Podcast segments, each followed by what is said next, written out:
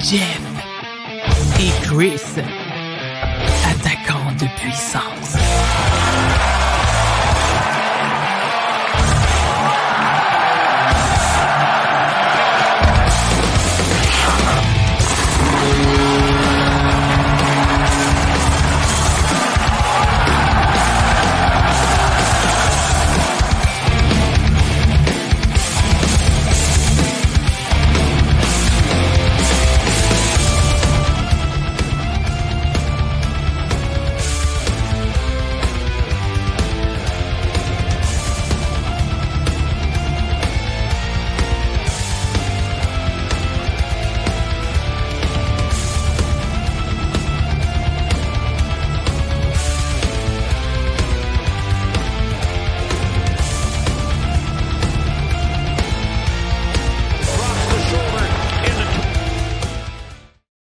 Bonsoir tout le monde, bienvenue à Jeff et Chris, attaquant de puissance, épisode 12 de cette, de cette saison. Donc, Christian Matt accompagné, comme d'habitude, de son fidèle acolyte, Jeff Drouin, qui est en direct de Du Parquet sur la mer. Comment ça va, mon Jeff? Ça va super bien, euh, Gunberg, mais là, je me rends compte que la lumière, on dirait qu'elle est faible. Je suis comme sombre comparé à toi. Je sais pas trop ce qui se passe. C'est pas grave, mais là, c'est peut-être ton Turtle Wax aussi qui, avec la lumière, ça, fait, ça reflète dans ton écran, tu sais. Ouais, il y a peut-être de ça un peu. Euh, écoute, avant qu'on amorce le show, c'est bien important parce qu'on va avoir un gros show. Ça va nous prendre une bonne bière, fait qu'on va s'ouvrir une bonne bière. Toi, ben, c'est déjà versé. Moi, c'est déjà versé, là.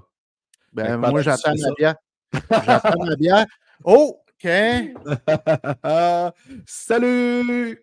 Ma, fille Isabelle, ma plus ben jeune, disait, fait qu'elle met même ma Guinness sans alcool, fidèle à nos habitudes, Gunbird, puis je vais être prêt. Bon, ben c'est super. Écoute, moi, pendant que tu verses ta bière, je vais me permettre de rire de la Ligue nationale de hockey un petit peu. OK?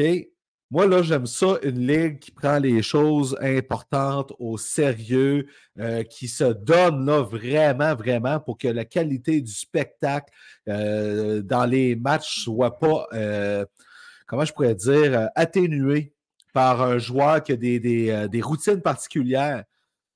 Fait que moi, le fait que la Ligue nationale ait pris la peine d'avertir Devon Levi de ne pas faire de méditation sa patinoire d'impose ben, boire. Moi, je suis content de voir que euh, les grands enjeux sont discutés par les décideurs de la LNH. Wow! Pendant ce ben, temps-là, ben, le dossier Hockey Canada, ça avance pas.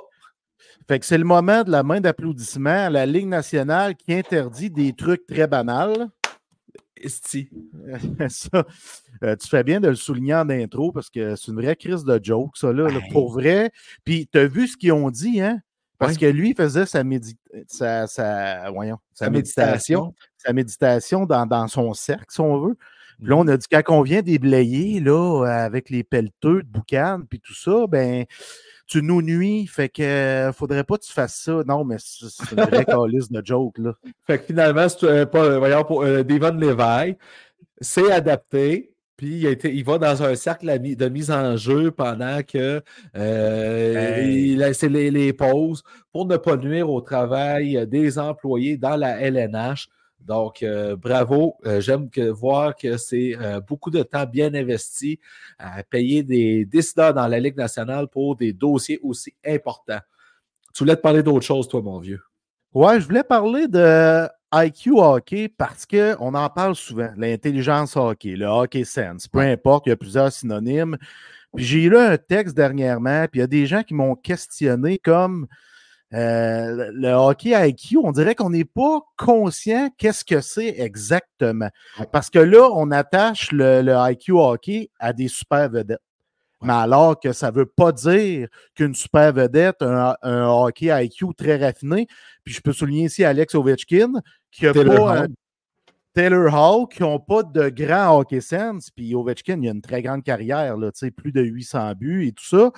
À l'inverse, des joueurs de soutien comme Raphaël Harvey-Pinard, Alex Burrows à l'époque, Pascal Dupuis, des joueurs comme ça, Guy Carbonneau, des joueurs de soutien, des joueurs marginaux qui ont un hockey sense excessivement élevé, qui savent lire la game. Ouais. C'est pas des vedettes, là.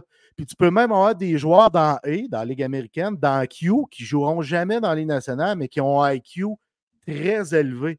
Tu sais, ça ne veut pas dire que tu as un talent fou comme Ovechkin, que tu vas avoir le IQ qui va venir avec. Souvent, oui, mais je trouve que la nuance est importante. Puis je me suis fait un peu ramasser au sujet de Saint-Louis Gretzky, qui va un petit peu avec ça. Mais il faut que les gens comprennent de quoi. Puis j'ai lu encore une fois ça dans un texte. Je ne veux pas nommer l'auteur, c'est un gars que j'aime beaucoup. Gretzky et Saint-Louis, ça ne va pas ensemble. Tu sais, on se dit les grands coachs peuvent ne pas avoir de succès derrière un banc de la Ligue nationale de hockey. Les, grands joueurs, que j'ai dit grands coachs, les grands joueurs, ça peut arriver qu'il n'y ait pas de succès à Maria Duban. On l'a vu avec Gretzky, puis je l'ai expliqué. Gretzky, ne lisait pas les tableaux. Gretzky se foutait des schémas de jeu. Il jouait avec son talent et son instinct. Saint-Louis, un gars de grand talent, lui, il tripait décortiquer la, la game, les X, les O, puis tout comprendre, puis vouloir tout comprendre, puis être un perfectionniste de la game. Il y a vraiment une différence entre les deux personnes.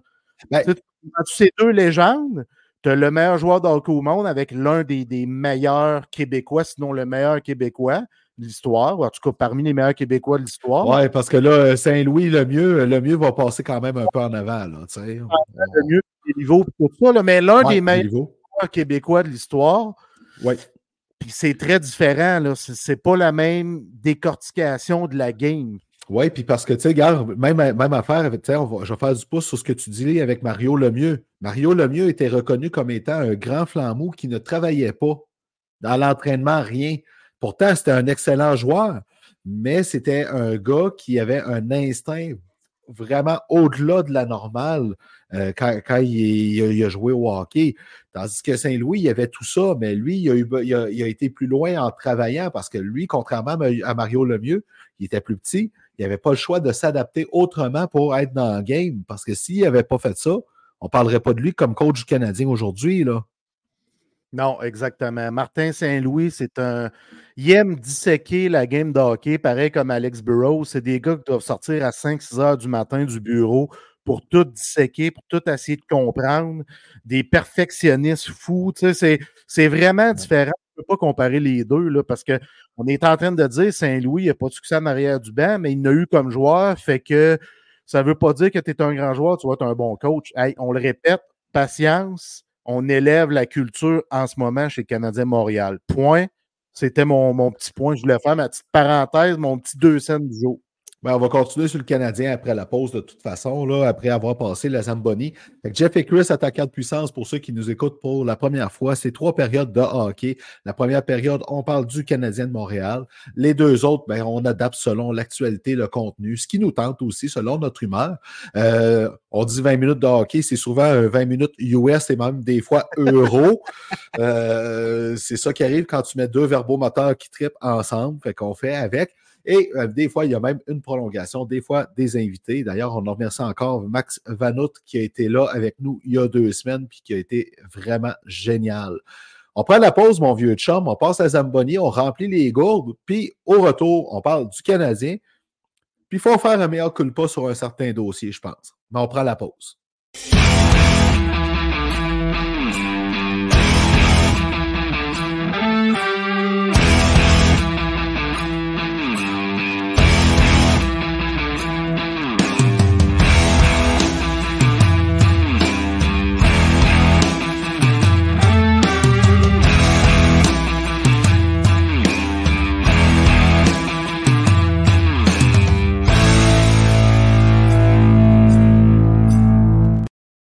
Alors, nous sommes de retour pour parler du Canadien de Montréal et de la semaine qui vient de se terminer. En fait, qui s'est terminée dimanche cette fois-ci dans notre cas, alors que euh, y a eu une leçon de hockey face aux Kings la semaine passée, une grosse leçon de. Ça s'est repris ensuite contre les Sabres et les Prédateurs. Et je dois le dire, le match que j'ai préféré dans les trois, c'est vraiment celui contre les Prédateurs. Ça a vraiment été un beau duel à savourer.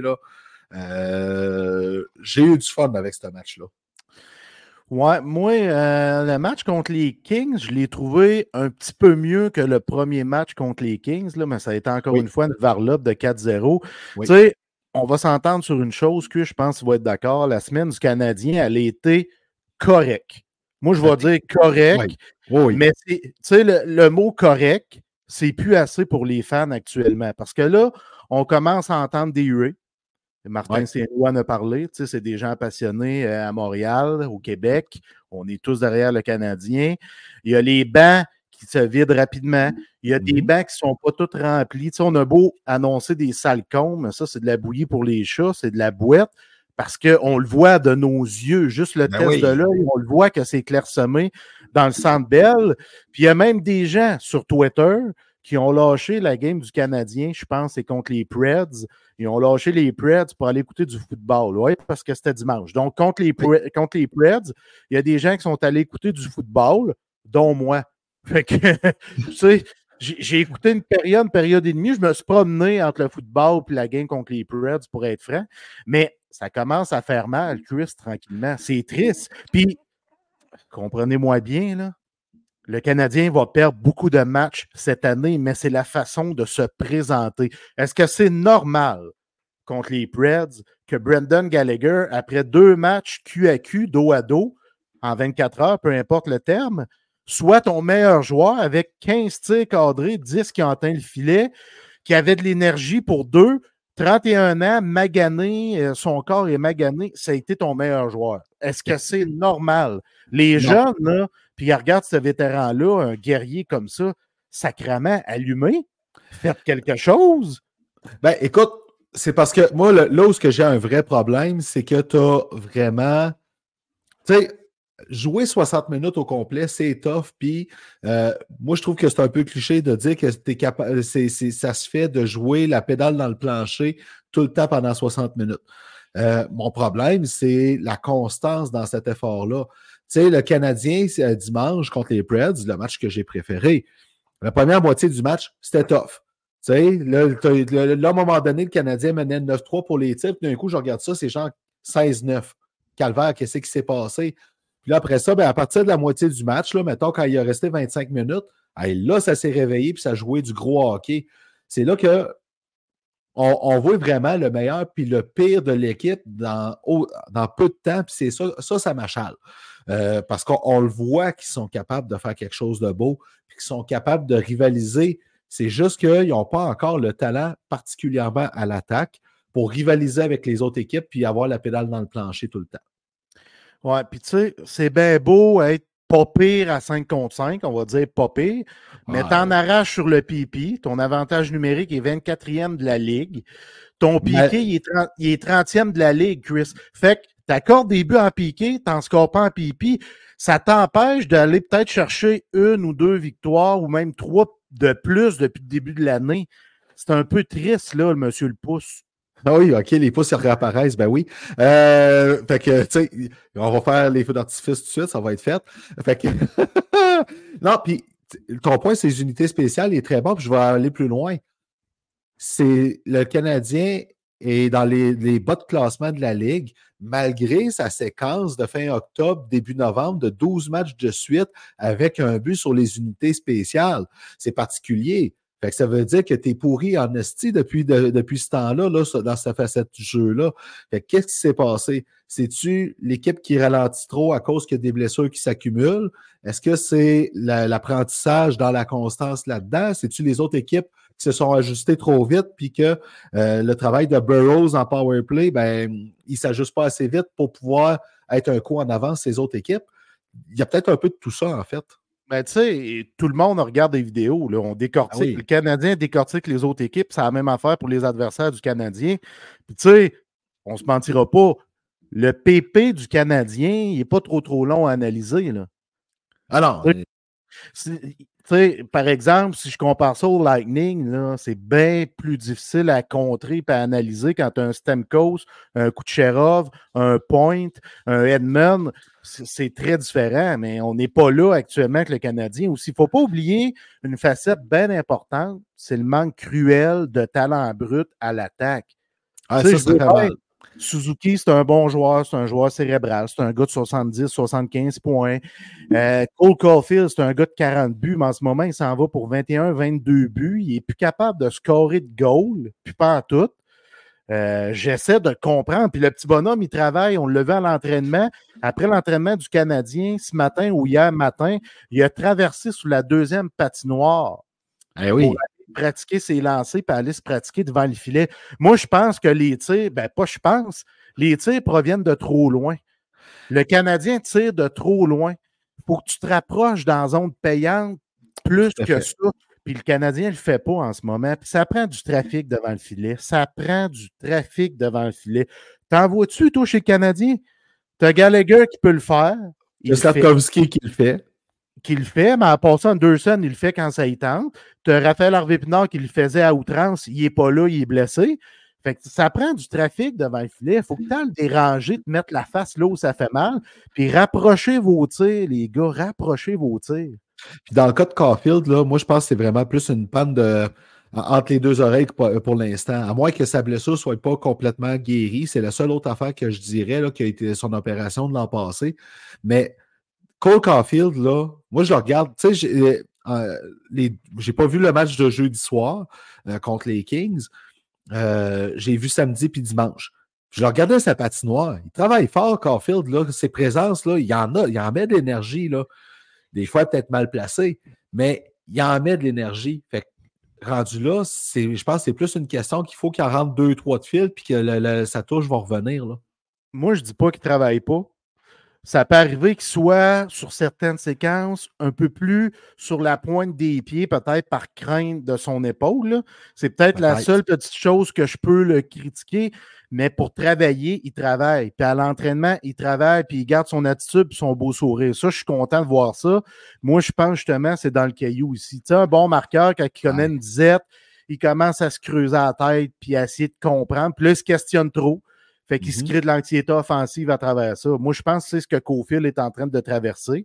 Puis, mec, ça débloque. J'imagine que ça va débloquer. Ah ben c'est sûr, ça n'aura pas le choix, puis il y a trop de talent pour que ça ne débloque pas, à mon avis, là-dessus. D'un autre côté, il y a un joueur qu'on aime beaucoup, puis euh, que son coach a eu raison de s'entêter avec lui, parce que le Canadien a vraiment considéré au début de la saison d'envoyer Juraj Slavkovski à Laval. Saint-Louis a dit non, je suis en train de le faire débloquer, vous me le laissez. Depuis ce temps-là, Lorbac puis vraiment, pour les bonnes raisons, là, le, petit Juraj Slavkovski, depuis le début de novembre, 16 matchs, 2 buts, 6 passes, 5 points à 5 contre 5, 22 chances de qualité de marquer, de 26 mises en échec. Plus, et puis en plus, il fait plus, il crée plus de revirements qu'il en cause. Fait euh, il y a un petit quelque chose qui se passe tranquillement pas vite avec Juraj Slavkovski.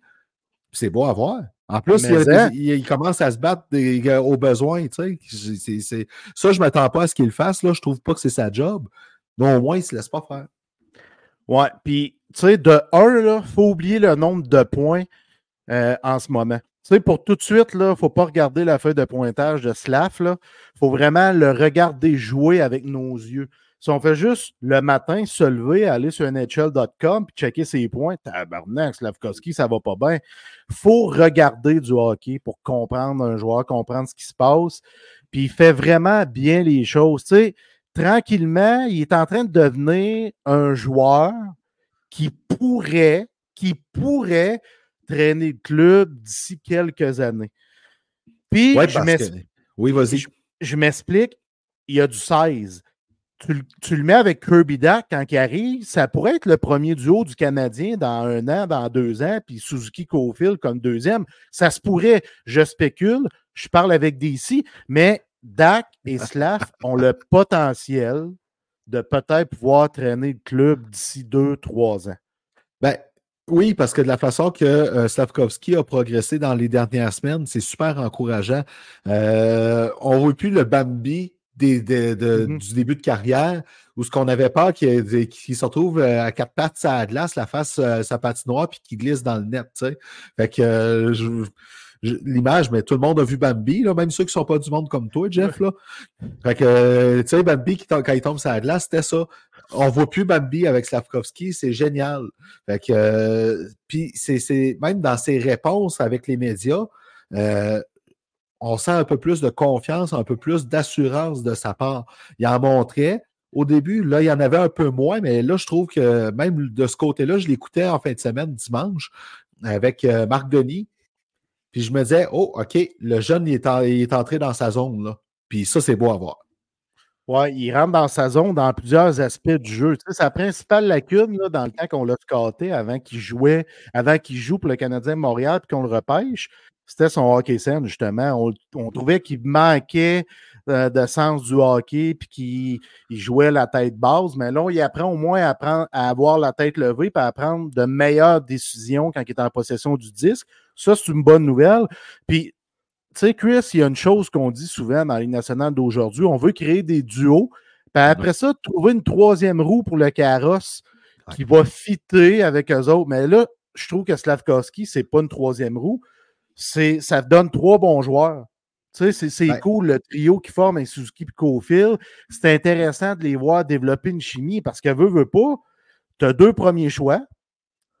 Pas au total, mais je veux dire deux choix de premier tour avec Cofield et Slav. Suzuki qui en est un aussi, mais qui ne vient pas de Montréal. Mais quand même, c'était trois jeunes avec Kirby Dack, avec Alex Newhook, que tu comptes le plus pour le futur. Fait que je trouve ça très intéressant, ce trio-là.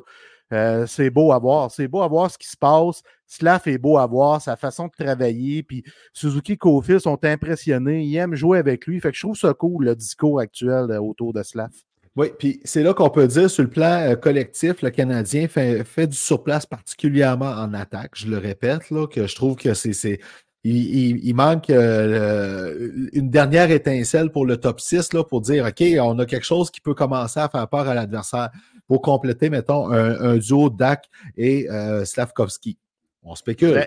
il manque un Nolander, mettons, là, parce que c'est le nom que tout le monde colle avec le Canadien Montréal parce qu'il va être agent libre, puis les livres n'auront probablement pas de place pour amener un salaire de 11-12 millions. Ben, tant mieux si c'est lui. Moi, euh, écoute. Euh, ben, parce que là, ça ferait un vrai, une vraie star. C'est ça qui manque un peu à Montréal. Ben, c'est ça. Rajoute tout ça, puis, mais sur le plan individuel où je m'en allais, c'est vrai, je me demandais pourquoi j'avais commencé là-dessus. Ça m'arrive de me perdre. C'est que sur le plan individuel, il y a quand même des victoires là-dessus. Euh, un peu de surplace avec Cofield présentement. Suzuki s'adapte encore à certaines choses, mais euh, je regarde un Slavkovski, comment il a avancé. Je regarde un New Hook, comment on a réussi à préciser son rôle en aussi peu de temps en, en se disant OK, c'est officiel, c'est un ailier ben, il, y a, quand même des petites victoires un peu partout qu'on peut savourer puis se dire OK, bon, ben, à ce temps, il reste à placer les autres morceaux du casse-tête pour que ça aille de l'allure. Tu sais. Oui, absolument. Mais il y a une chose parlant de l'attaque. Je veux conclure, conclure là-dessus au niveau de l'attaque, Chris. Conclure, conclure là-dessus au niveau de l'attaque. Non, soyons sérieux, Christian. il parle comme du monde, puis je vais être capable de me concentrer. non, mais Jeff Gorton et Kenyo, c'est qui qui ont sélectionné au repêchage de 2023? 2023, David Wrightbacker? Ouais. ouais. Peux-tu m'expliquer pourquoi?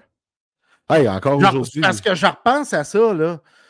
Tu as, de la profondeur comme pas possible en défensive, puis il te manque du talent brut cruel à ton attaque. je ne comprends pas. honnêtement, je ne suis pas capable de comprendre cette sélection-là, Puis je le dis depuis le début. Puis, écoute, moi, je suis capable de. Je, me doute de la logique qu'ils ont eu derrière ça. C'est juste que je me dis, tu ne veux pas Matvei Mishkov. Euh, pourquoi tu n'as pas, euh, tant qu'à ça, tu ne vas pas chercher un Zach Benson qui a déjà percé avec les Sabres cette année puis qui fait bien en général? Il est dans un temps de jeu protégé limité, mais quand même, il a du talent, le kid, on le voit, là, il est hyper brillant. Fait que, tu veux pas le Matvei Mishkov, ça se défend. Mais tu, veux, tu passes par-dessus un Zach Benson ou un autre attaquant, qui, parce que je pense qu'après ça, c'était Benson le, plus talentueux offensivement. Mais tu sais, il va le chercher ce moteur-là à la place. Il y a Facebook User, ça c'est quelqu'un qui est à partir de notre groupe, donc merci. Ça c'est Steven. Euh, moi je suis convaincu que c'est Steven, c'est notre fidèle, je l'aime, c'est un vieux chum depuis plusieurs années. Fait que d'après moi c'est Steven Parkin. Il demande cause pour 3-4 ans pour accélérer la reconstruction, oui ou non? Ben c'est facile. Je vais répondre par euh, un, exemple très concret. Ryan O'Reilly, fait-il une différence à Nashville présentement? J'adore. O'Reilly, il a tout changé en arrivant chez les Preds. Parce mmh que ces joueurs-là, je le dis souvent, je suis un fan de leadership. amène quelque chose de très important à la glace puis dans, de- dans un vestiaire. Fait que moi, Stamkos, comme grand fan, c'est oui avec un grand O. Oui, ah oui, tout à fait. Si tu as la chance de l'amener avec toi dans ton club, surtout euh, pour euh, faire grandir les autres autour, tant mieux. Tant mieux. Puis oui, en effet, il y en a ben, probablement Steven encore qui dit Zach Benson, sa petite taille a freiné Hughes, pas- selon moi, fort possible parce qu'il y a déjà beaucoup de petits attaquants. Puis je sais que ça a été aussi, ça a été confirmé, on l'a lu à plusieurs reprises que ça a été un frein avec Matvey Mishkov faut qu'on parle du shérif. Écoute, euh, on est loin d'avoir fini la période sur le Canadien. Là, de... C'est fourrade, mais c'est pas grave. On Le coupera shérif- ailleurs. On coupera dans le gras ailleurs, Chris. Écoute, euh, euh, je suis pas gros, fait que on- puis toi non plus. Fait que euh, le, le shérif qui est à Laval pour euh, se remettre en forme, pour reprendre confiance aussi, parce qu'on on- on peut dire ce qu'on veut, on l'aime beaucoup, mais sur le plan hockey, il y avait un début de saison quand même. Moi, je l'aime en tabarnak. Je Je l'aime en tabarnak. Je l'aime. Je dis pas, mais je dis pas qu'il ne faut pas l'aimer, mais quand même sur le plan hockey, il y avait un début de saison qui était au mieux correct. Mieux que Jordan Harris, ça ne me gêne pas de le dire. Fait qu'il est parti à Laval pour trouver sa game. Puis, Jean-François Hull a été clair. Il ne restera pas à Laval longtemps. Il a une bonne attitude. Puis, euh, le duo qu'il a formé avec Maillot en fin de semaine, il était beau à voir. Ouais, c'était beau à voir. Puis euh, Ouais. félicitations à Jacky pour son attitude.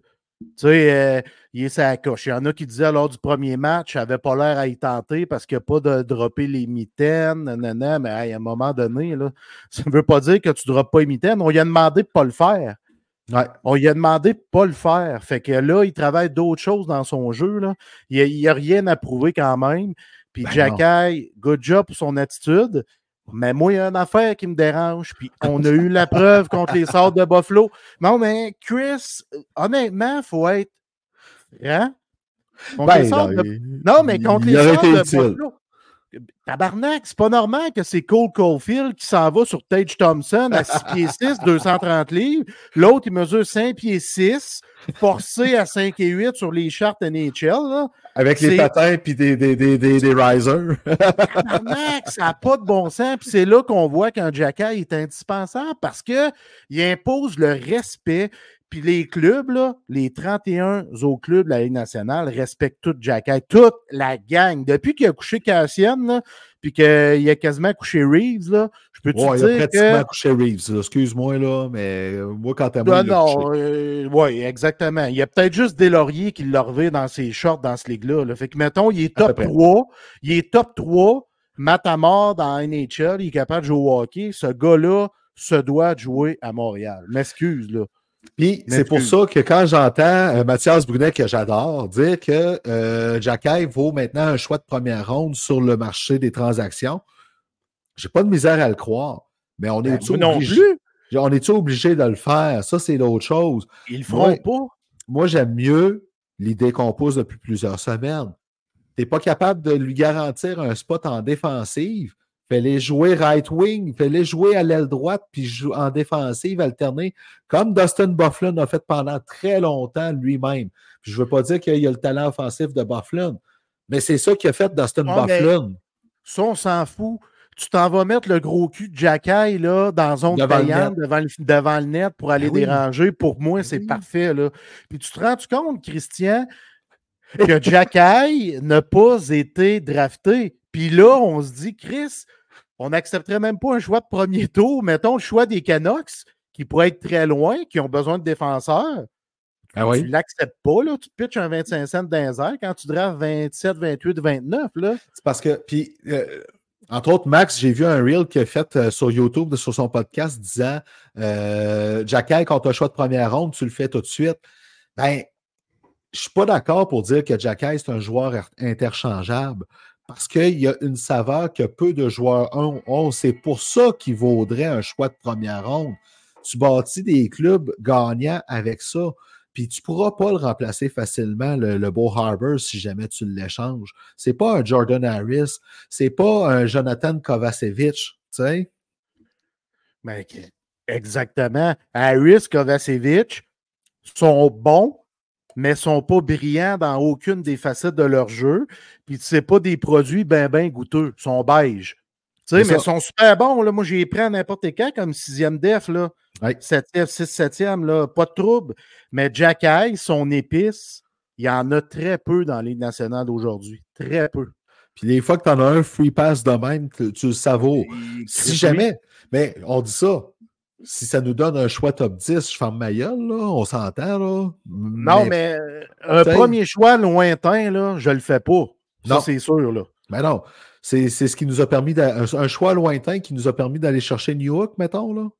On jase, là. Fait que, les, les- les- Julien Brisebois, là, quand ils ont été chercher Tanner Jeannot, là, il y a un an et demi, là, il a dit carrément net frais de sec à RDS. Parce qu'il avait donné des tonnes de choix, un choix de première ronde, puis euh, des choix de deuxième ronde, troisième ronde. De mémoire, il y avait cinq choix dans la transaction. Puis il l'a dit. On a regardé ça, on s'est dit, ce joueur-là nous aide maintenant. Puis à partir des choix où ce qui devrait être, on a 5% de chance de développer un joueur avec ça. On a joué les probabilités de notre bord. Mais c'est la même affaire. Tu sais, c'est la même J'adore cette, affaire. j'adore cette mentalité-là.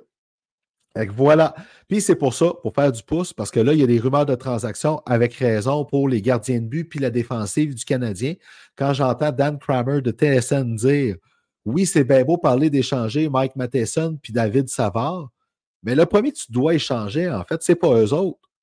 C'est Jonathan Kovacevic. Puis je suis d'accord. C'est un gars qu'on a eu gratis au balotage. Il rend de fiers services. Mais c'est lui qui a une valeur, en fait, dans cette ligue-là où ce que le plafond salarial est, est- est vraiment tellement serré. T'envoies Ko- Kovacevic à une équipe qui a besoin de profondeur en défensive. C'est pas mal plus facile d'avoir un retour que pour David Savard qui incarne en plus ta culture. Ben, tu sais, Kovacevic, il fait la job, puis il Oui. coûte pas cher. Fait que, tu sais, une équipe aspirante qui a besoin de profondeur, c'est parfait. Puis moi, je veux pas qu'on touche à des gars, puis Chris, c'est pas moi qui va décider pour Canios puis pour le Canadien Montréal. Mais on a vu comment que lui, Martin Saint-Louis, avait son mot à dire. Hein, tu sais, on gardait Slav parce que Saint-Louis l'a demandé. Si Ouais. Saint-Louis dit on touche pas à Matheson puis ça va, peut-être qu'ils vont écouter parce qu'ils font partie de la culture que tu es en train d'instaurer, que tu veux amener. Tu as besoin de ces deux gars-là, pour vrai. Tu sais, Ben je- oui. je, le sais que Matheson crée des revirements puis tout ça, mais il y a des belles qualités sur la glace, il y a des belles qualités dans le vestiaire, c'est une bonne personne, il fit dans la culture, puis ça va, c'est un guerrier. Tu peux pas sortir ça. faut que tu te concentres à les garder pendant un temps, un temps là, euh, moyen, si on veut, là, pour qu'ils soient là, pour qu'ils soient là, les gars d'expérience, les grands frères pour amener les jeunes vers le haut. Oui, puis David Savard, il reste un an et demi à son contrat. Il peut le finir à Montréal puis signer pour moins cher pour rester à Montréal aussi. Tu sais, le gars, là, à son prochain contrat, va comprendre, il, est brillant en esti, là, David Savard. Il va comprendre que son rôle va diminuer puis qu'il est là pour jouer le rôle de grand frère dans le vestiaire. Puis c'est quoi? Il va jamais chialer avec ça. Jamais, jamais, jamais, jamais. Mais Il, était- il est conscient? Il a 33 ans, ça va, tu sais.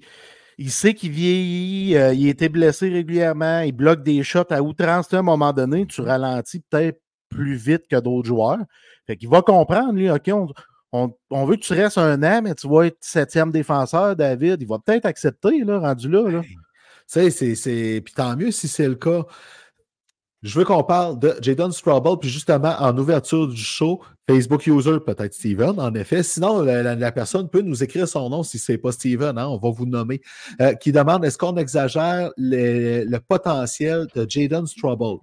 Je trouve qu'on s'en porte des fois un peu trop, en effet, sur son cas, mais le, le- le test de l'œil, le eye test, ment pas, je trouve. Il est mobile, il est robuste, puis on le remarque souvent quand on l'observe. Qu'est-ce que ça veut dire? Ça veut dire qu'il ne fait pas de gaffe. Fait que, parfait pour une troisième paire de- de- en défensive, mais pas plus. Ben moi, quand j'analyse un joueur, je regarde son speed. Est-ce qu'il y a du speed? Oui. Ouais. Est-ce qu'il y a une bonne vision de jeu? Est-ce que sa prise de décision est bonne? La réponse est oui. Fait qu'à partir de là, je pense pas qu'on s'emballe. Je pense qu'il a le potentiel. Il joue avec beaucoup de rigueur, beaucoup de confiance. Euh, J'aime comment il travaille avec son bâton. Aussi, on l'a vu contre Tate Thompson, la façon de travailler avec ses Ah jambes, oui. son bâton, sa force physique est, est impressionnante. J'ai- J'ai rarement vu ça. Fait qu'il y a tellement de belles qualités que je peux confirmer que c'est un joueur de la NHL qui ne doit pas retourner en bas. Est-ce que c'est un stud avec Eden Goulet? Non. Non. Mais c'est un gars qui a un potentiel d'être défenseur numéro 4, 5, 6, tu sais, dans ces coins-là. Là. Fait qu'il euh, y, a, il y a un potentiel, certes, puis c'est un gars de la NHL tant qu'à moi. Avec tout ce qu'on a vu, là, c'est très impressionnant. Très, très impressionnant. Puis, il faut noter une affaire avec Jadon Strouble, OK? Il y a un an, il n'y a personne qui le voyait dans la soupe du Canadien à même date cette année. OK? S'il est là, c'est pourquoi? C'est pas par accident, c'est parce qu'il l'a mérité, c'est parce qu'il l'a travaillé, puis il a montré une progression. Fait que, tu sais, fait qu'à un moment donné, là, euh, moi, je trouve ça très bon de voir ça aller parce que le, le gars, il tient sa game simple, puis quand on l'envoie à la glace, on le remarque, quand on le remarque, c'est pour les bonnes raisons. Je le répète, là. Fait qu'on le protège, on lui donne la chance de s'acclimater dans la Ligue nationale, puis il fait bien. Fait tant mieux, laissons-lui la chance d'y aller là-dessus. Puis j'étais bien content de le voir pogner son premier point dans la Ligue nationale. Mais, hein. Jeff, pour finir, avant de parler de la semaine qui s'en vient, OK, j'ai encore eu un beau pouce en l'air. Euh, quand on parlait, on parlait tantôt des problèmes de l'attaque. Le meilleur indice que l'attaque du Canadien, il y a quelque chose à faire. Le Canadien domine la Ligue nationale positivement avec les défenseurs qui ont le plus de buts parmi les équipes. Fait les défenseurs du Canadien ont 21 buts. C'est plus que toutes les autres équipes de la Ligue nationale. C'est une bonne nouvelle, mais ça veut dire que tes attaquants de l'autre bord en donnent pas assez. Ben, les attaquants, ils ont 52 buts, puis sont au troisième rang des pires. Pas des meilleurs, des pires. Et voilà. Parce qu'il y a beaucoup de joueurs qui somnolent, euh, qui somnolent, qui ne sont pas en mesure de marquer des buts.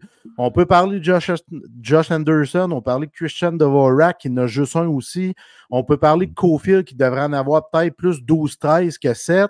on peut mm-hmm. parler de plusieurs joueurs comme ça qui devraient en avoir plus. Malheureusement, ce n'est pas le cas. On travaille là-dessus. Euh, puis je pense qu'on a compris. Martin Saint-Loup l'a dit, David Savard l'a dit faut que tu lances à partir de la zone payante, puis il faut que tu aies du trafic devant le filet. Fait que j'espère qu'on va voir ça demain. J'espère. Lyon le Seigneur contre les Pingouins, qui va être le match, c'est jamais facile, là, mais qui va être le match le plus facile. C'est drôle, on dit ça. Crosby, Malkin, le temps Carson, mais ça va être le match le plus facile cette semaine pour le Canadien parce que les Highlanders vont très bien. Hein, depuis, que j'ai dit que je les surveillais là, à l'action de grâce américaine, là, euh, ben, c'est parti. Là. Ils ont quatre victoires consécutives. Je pense qu'ils ont une défaite à leurs dix derniers matchs. ça va super bien de ce côté-là. Puis euh, les, Jets les, Jets sont premiers de la centrale. Euh, ça va être tough. Ça, va, être très tough. C'est des équipes qui sont dures à jouer contre, les Islanders puis les Jets. Fait que j'ai hâte de voir le Canadien. En fait, c'est une belle semaine baromètre avant les fêtes pour. Mm. Après, après ces trois matchs-là, il y a des décisions qui vont être vraiment prises, puis il y a peut-être des décisions qui sont déjà prises chez le Canadien sur euh, qui on veut mettre disponible, qu'est-ce qu'on veut faire, puis tout ça. Mais c'est vraiment, je pense, cette semaine-là, pour plusieurs, là, c'est la dernière chance de mériter le galon avant de mettre le plan en marche. Parce qu'après les fêtes, le train va partir. Ouais. On prend la pause tout le monde. Donc, on a fini de s'étirer un petit peu à peine sur notre 20 minutes sur le Canadien. On a juste fait 30 ce coup-là, c'est pas si pire. Au retour de la pause, on va parler de deux clubs qui pourraient déménager. Puis, on va commencer à le croire pour de vrai. On prend la pause.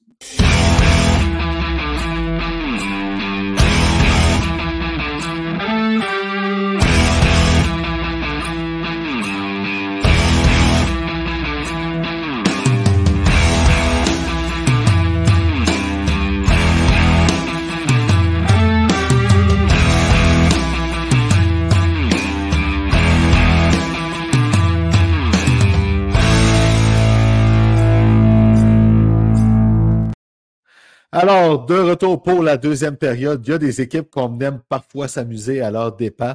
Et euh, les Coyotes de l'Arizona, pour ceux qui sont habitués euh, pour ce qui se passe hors de la glace, c'est une de nos équipes favorites. Et là, ce qu'on a appris plus tôt aujourd'hui, donc mercredi, le, mardi, le 12 décembre, excusez-moi, c'est que à la réunion des gouverneurs de la Ligue nationale, il y a quelques jours, les Coyotes se sont fait dire là, c'est assez, on, on a assez fait rire de nous autres après autant d'années on veut un plan concret pour la fin janvier pour que vous restiez en Arizona. Sinon, on vous relocalise ailleurs.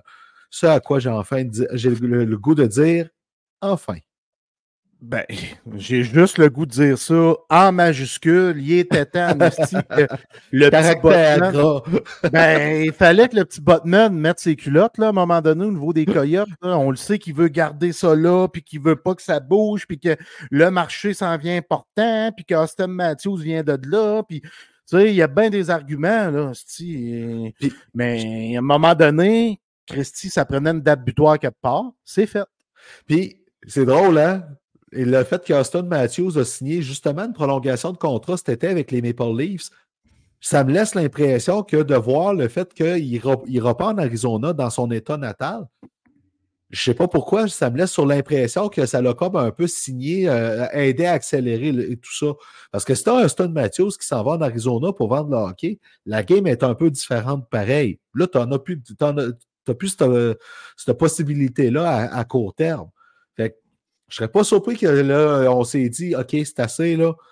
L'équipe va bientôt se mettre à gagner, mais s'il reste dans un aréna de 5000 personnes là, pendant des années et des années, ça va être gênant. Fait qu'on lui donne, on lui dit, crouillez-vous, sinon on vous envoie. Et la ville en tête, c'est encore et toujours Houston. Ça va être probablement la prochaine expansion. On verra bien, mais bref, ou déménagement, exact. Mais je suis content qu'on ait mis une date butoir. le un moment donné, assez, c'est assez. Là. Euh, c'est pas drôle. Là. Oui, on aime les Coyotes parce que André Tourigny est là, puis l'équipe en tant que telle, c'est beau, c'est une famille, c'est une culture. Mais l'organisation, tabarnak.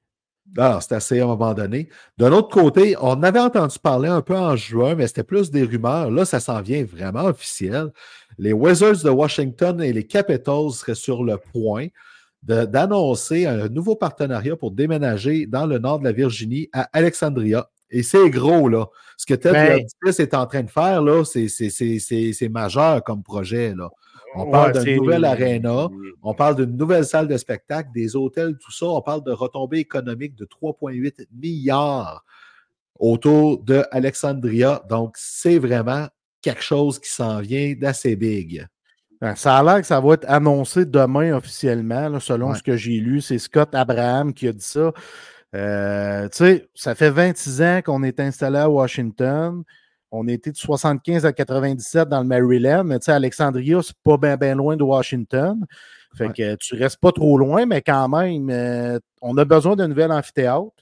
Ça, c'est sûr. C'est un des plus vieux, le Capital One. fait que ben ça prenait un nouvel amphithéâtre, puis là, on a décidé de s'en aller plus loin. Les, les, Wizards, évidemment, vont suivre, comme tu l'as mentionné. Là, puis euh, ça me fait un peu chier. ça, me ben, fait un peu chier. Écoute, c'est comme si tu déménageais le, déménageais le, le, Canadien à Trois-Rivières. Euh, ben oui, c'est ça, exact. en tout cas, mais regarde, je vais vivre avec, là, puis euh, j'ai hâte de voir si on va changer encore une fois le, le, brand, l'image des caps qu'on a essayé de changer là, dans début 2000 euh, avec l'aigle et tout ça. On est revenu à l'ancienne. À un moment donné, je veux qu'on ait une stabilité de ce côté-là. Fait que j'ai hâte de voir la suite des choses, mais semblerait-il que ça va être annoncé demain. Puis, euh, en plus, le, en, fait, ce qui reste à faire, c'est présenter le projet, puis faire passer le projet aux, états, aux paliers gouvernementaux euh, de l'État mm-hmm. puis de la ville d'Alexandria. Mais euh, il n'y a pas grand monde d'inquiet avec cette procédure-là parce que c'est quelque chose qui a été travaillé pendant longtemps de, de pair avec Ted Leonsis et surtout, en faisant ça, les Capitals vont avoir, et le pouce, il m'énerve, je bouge trop des mains, puis, euh, ben bref, euh, les Capitals signent un bail de 40 ans avec ça. Fait que quand tu as un locataire pour 40 ans, ben, t'en mets de l'argent pour pouvoir l'attirer puis avoir les retombées économiques avec ça. Le pouce, euh, tu as un nouvel ordi, hein? Ben, je ne sais pas si c'était à propos de ça. Peut-être, hein? ouais, parce que je sais que les iPhone 15, quand tu es sur StreamYard ou sur une autre plateforme, puis que tu fais un pouce ou quoi que ce soit, il y a des pouces et des ballons qui vont apparaître. J'ai vu ça aujourd'hui à l'émission de JC, c'est arrivé à Renault. Il y a un pouce qui est apparu ou un ballon qui a passé. Fait que c'est les nouvelles choses du iPhone 15. Fait que, ben, moi, c'est sur mon MacBook. c'est peut-être ces paramètres de ton MacBook, d'après Ouais. moi. Ben, je trouve ça drôle que ça apparaisse de même tout d'un coup, mais anyways, on verra. Euh, faut que je corrige ça. Euh, OK, Patrick Kane a fait ses débuts avec les Red Wings de Détroit. Euh, il y a un but en trois matchs. Donc, euh, il prend son beat encore, c'est normal. Mais j'ai vu quelques séquences, quelques, bouts de match. Pour l'instant, le vieux Patrick, il n'est pas trop trop sorti de la game encore. Non, moi, je suis vraiment content. C'est un joueur que j'aime beaucoup, tu sais, qu'on suit depuis longtemps. C'est un vétéran de 35 ans. Il apporte beaucoup d'expérience dans le vestiaire. La même chose. Tu sais, il va venir rejoindre David Perron, qui, qui est un très grand leader, qui a gagné. Fait que ça, je suis content. Et Kane, tu sais, il a quand même joué une moyenne de 18 minutes 13. là. C'est assez, euh, c'est assez pas pire pour un gars qui revient d'une opération importante au niveau de la hanche. Ouais. Euh, moi, je, moi, je pense que le temps va faire son œuvre. On dirait que je suis pas inquiet. S'il a dit qu'il allait revenir, là, c'est qu'il sentait vraiment que sa hanche là, allait pas y causer problème. Fait que good job. Je suis content pour euh, Patrick Kane. Mais moi, je suis moins content du deux poids, deux mesures de la Ligue nationale, encore une fois. Asti, je suis content que tu là. OK. euh, le geste de Perron devait être puni. Ça, là, euh, Absolument. absolument, j'ai pas de trouble avec ça. Mais euh, le sandwich sur Dylan Larkin, là, qui s'est retrouvé euh, face première sa patinoire, là, puis qui bougeait pas fort, là. Ben ça aussi, c'est une suspension pour moi. Le gars s'est fait prendre un sandwich, puis on voit Mathieu Joseph qui s'est laissé tomber sur Dylan Larkin, puis qui l'a assommé sa patinoire. C'était une suspension aussi. Puis Eric Godbranson, là, qui a eu un qu'une game pour son coup, ben ça aussi, c'est ordinaire. Il tapoché en arrière de la tête de Nick Cousins. On lui donne un match. Puis David Perron, qui devait être suspendu. Ça, j'ai pas de trouble. Ça, c'est une belle suspe- suspension. Godbranson, je comprends pas. Puis les sénateurs, que Mathieu Joseph, peu importe, mais qu'on s'en sorte. Parker Kelly. Mathieu. Joseph, Parker, Parker Kelly, Kelly, s'en je cherchais sort le nom. sur Larkin. Puis euh, là, Artenzub a mangé une volée de la part de, de David Perron. Oui, ça méritait sa suspension. Est-ce que ça méritait 6? Ah, oui. oui. Oui, mais Branson méritait plus qu'un. Et Trouba, Trouba sur Trent Frederick, son Hey. coup de baseball la tête qui s'est défendu à dire j'ai pas fait exprès. Mais quand tu regardes la vidéo, sacrement. Il se donne une swing. Tu sais, George Parros, là, c'est qui qui a dit ça, là, qui l'a traité de kangourou? Alan là, Walsh. à- Alan Walsh, merci beaucoup. C'est vrai, Nasty, Parros, c'est une risée. Ça devrait pas être le boss du département de sécurité des joueurs. Là. Mais puis, je veux dire, le seul que je t'étais quand même content en général, dans les préfets de discipline là, depuis longtemps, c'était Stéphane Quintal, que je trouvais qu'il faisait une job honnête. Il était timide, mais il faisait une job honnête. Il y avait une constance dans ce qu'il donnait au moins. Barrows, oublie ça, là. C'est, ridicule qu'est-ce qu'il est en train de faire là. Ça ça, ça aucun bon sens. Tu sais, Touba qui donne un coup de baseball. Hey, je veux dire, je donne ça, je donne un coup de même à quelqu'un dans la rue, là. Puis je Mais- peux te dire que je- ah, ça n'a pas de sens. faut que tu sois un peu épais. Parce que toi puis moi, on voit ça. Tout le monde, tout le monde, tous les amateurs, tous les journalistes, tout le monde trouve que ça n'a aucune logique. Godbranson, Perron, puis j'oublie toutes les autres, là, mais on- ça, c'est plus frais. Là. Tout le monde voit que ça n'a pas de logique. C'est impossible que Parros puis son équipe trouvent qu'il y a une logique. Je peux pas croire. Là. Je- Ils viennent d'une autre planète, esti, mais moi, je viens d'une autre planète, puis je vois que ça n'a pas de crise de bon sens. Hey. Alors, écoute, euh, c'est vraiment ridicule. Euh, je trouve ça gênant.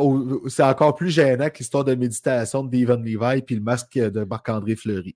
Absolument. Absolument. Parce que ça, ça nuit au spectacle. Hey? Ben oui.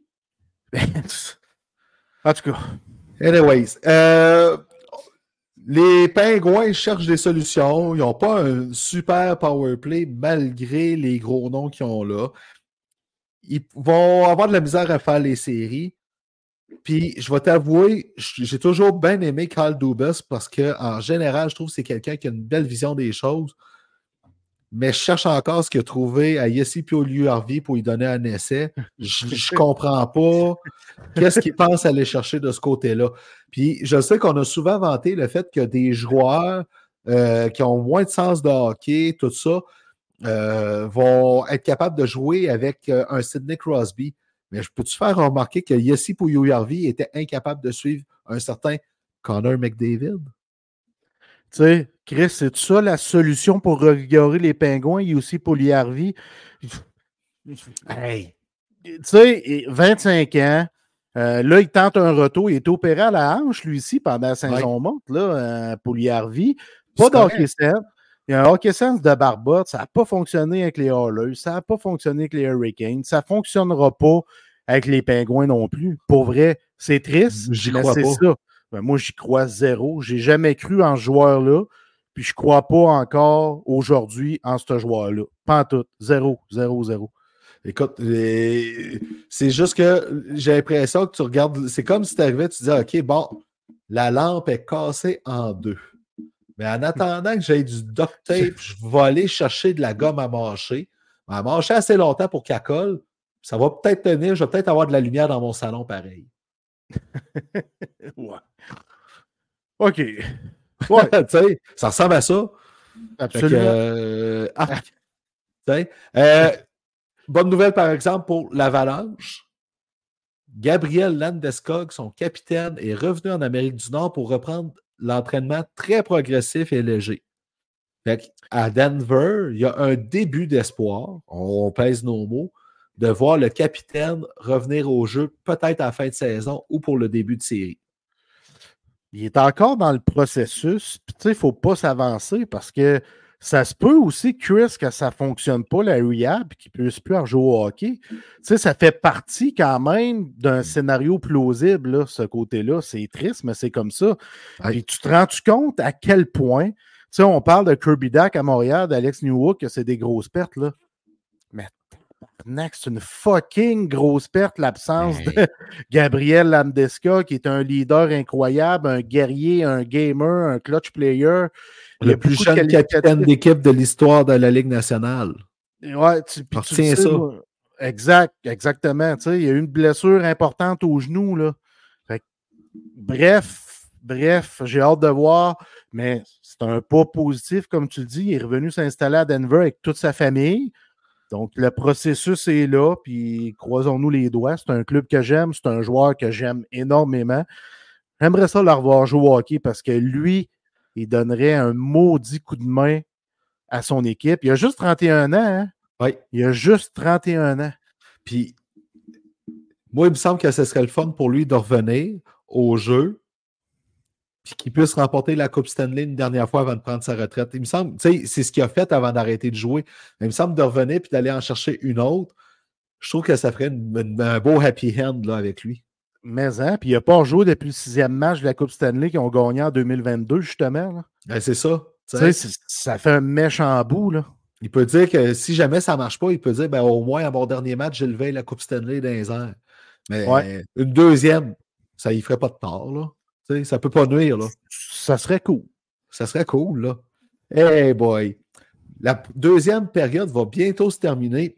Puis là, euh, il y a deux sujets, bon, deux transactions mineures qu'il y a eu euh, dans la Ligue nationale. Robert Bortuzzo a été l'agneau sacrifié par les Blues qui avaient trop de profondeur en défensive. Donc, il s'est joint aux Islanders que le Canadien va euh, affronter cette semaine. Puis Eric Robinson, qu'on a vu en action contre le Canadien en fin de semaine, qui a été chassé du match aussi d'ailleurs, euh, qui a été acquis par les Sabres de Buffalo avec les Blue Jackets de Columbus. Fait des, mouvements mineurs, mais on voit quand même une certaine tendance à valoriser la robustesse avec ces transactions-là. Oui, exact. Puis, tu Robinson, n'a toujours pas réussi à se tailler une place à temps plein au sein de la Ligue nationale de hockey. Euh, souhaitons que ça se poursuive, que ça arrive chez les Sabres. Puis, euh, du côté de Bertuzzo, ben, on a beaucoup de blessés chez les Islanders. Puis là, avec le succès actuel de l'équipe, beaucoup de blessés du côté de la brigade. Avec le- succès actuel de l'équipe, on a bougé rapidement d'aller chercher un joueur qui est fiable. C'est un gars de 6 pieds 4, 200 quelques livres. Euh, il est bon physiquement, il est bon pour nettoyer le devant du filet. Il a gagné. Exactement. Fait que moi, je pense que c'est une addition qui est très cool pour les Islanders, là, puis qu'ils l'ont fait rapidement en plus. Euh, on était allumé du côté du vieux, du vieux loup. Là. Ah oui, tout à fait. Au moins là-dessus, ça va. Astal, vieux loup, là, ça va bien, les Islanders à l'attaque, mais on ne peut pas s'empêcher de se dire qu'il va lui manquer une dernière épice pour aller un peu plus loin avec les Islanders à l'attaque. Puis finalement, là, je le sais, je suis le premier à chialer quand ils mettent beaucoup trop de pubs pendant les jeux, puis tout le kit. Mais là, là, il reste deux ans au contrat de TVA Sport avec euh, la Ligue nationale de hockey. Puis là, quand c'est rendu, des anciens hauts responsables de TVA disent il est temps que ça finisse l'expérience TVA Sport. Je pense qu'il y a des signes qui commencent à ne pas mentir de ce côté-là. Puis je trouve ça triste, malgré tout. Ben, moi, je trouve ça très triste parce que je trouve qu'il y a du bon monde qui travaille du côté de TVA Sport. Euh, moi, je vais te le dire honnêtement, je ne suis pas gêné de le dire. J'écoute des matchs de hockey à TVA Sport, ben les pubs me gossent, mais j'ai beaucoup de respect pour plusieurs personnes qui sont là. Mais tu sais, on a tellement essayé de choses du côté de TVA Sport. Là, on a coupé les, émissions, comme Dave Morissette, par exemple, pour amener plus de hockey de la Ligue nationale de hockey. Là, les, les codes d'écoute se sont mis à augmenter légèrement, mais pas de beaucoup. On a essayé la poche bleue le midi, ça n'a pas fonctionné. On a coupé ça. Tu sais, euh, ben, on a essayé beaucoup la dose. La dose était excellent. Les partants à l'époque avec euh, Sinop et euh, Ouais, Sinop et JP Bertrand, c'était excellent. Je ne sais pas pourquoi on a arrêté ça, mais bon, je ne sais pas où ça va s'en aller, probablement dans le mur, euh, honnêtement, probablement dans le mur, parce que le nouveau dada du propriétaire euh, PKP, c'est euh, les Alouettes. Fait que, on ben, verra. À un moment donné, à force de perdre de l'argent aussi, à un moment donné, un fou dans une poche, c'est normal aussi. Tu sais. Mais je trouve ça dommage. Un fou d'une poche! Puis, parce que je trouve ça dommage, parce que tu l'as souligné, puis, tu sais, je comprends que les gens sont beaucoup attachés à Pierre Roud, tout ça, là, mais Félix Seguin, il fait une belle job à description. Patrick Lalime, là, il en amène des bons commentaires, puis il amène une chose de plus que Marc Denis présentement dans l'analyse. c'est pour expliquer vraiment le gardien, pourquoi il a réagi de telle façon sur un jeu. Tu sais, c'est samedi contre les Sabres, Kaden Primo. Regardez qu'Eden Primo n'a pas pu faire ça à cause de son patin, de la façon qu'il était placé. Je trouve qu'il vulgarise super bien une position qui n'est pas si bien connue que ça. Il y a du bon monde qui travaille là. Elisabeth Rancourt, je trouve qu'elle a fait un, job incroyablement bon euh, dans, le rôle qu'elle a. Je trouverais ça plate quand même que TVA Sport soit obligé de euh, mettre la hache dans l'aventure. Mais ça fait partie de la game. C'est parce que c'est une plateforme où tu as des jobs tu as des jobs pour des, journalistes sportifs, puis j'ai beaucoup d'amis qui, qui, œuvrent à cet endroit-là. Fait que euh, je trouverais ça plat. Anyway. Puis finalement, ben, écoute, là, euh, on a passé notre deuxième période à vitesse de l'éclair. Il reste deux minutes. Hein? On va l'arrêter de là, vu qu'on a pris plus de temps aux Canadiens. Ben oui. que, Là, c'est comme au soccer, on a juste le chrono selon le temps de jeu qu'on s'est mis. Fait que vous n'entendrez pas la sonnerie de la fin de la deuxième période et on prend une pause. Au retour, on va commenter les différentes rumeurs dans la Ligue nationale. Puis une qui commence à coller aux Rangers de plus en plus sérieusement. Ah, ok, ah. on l'a entendu. Finalement, j'aimais mieux ça sur mon iPad. la pause.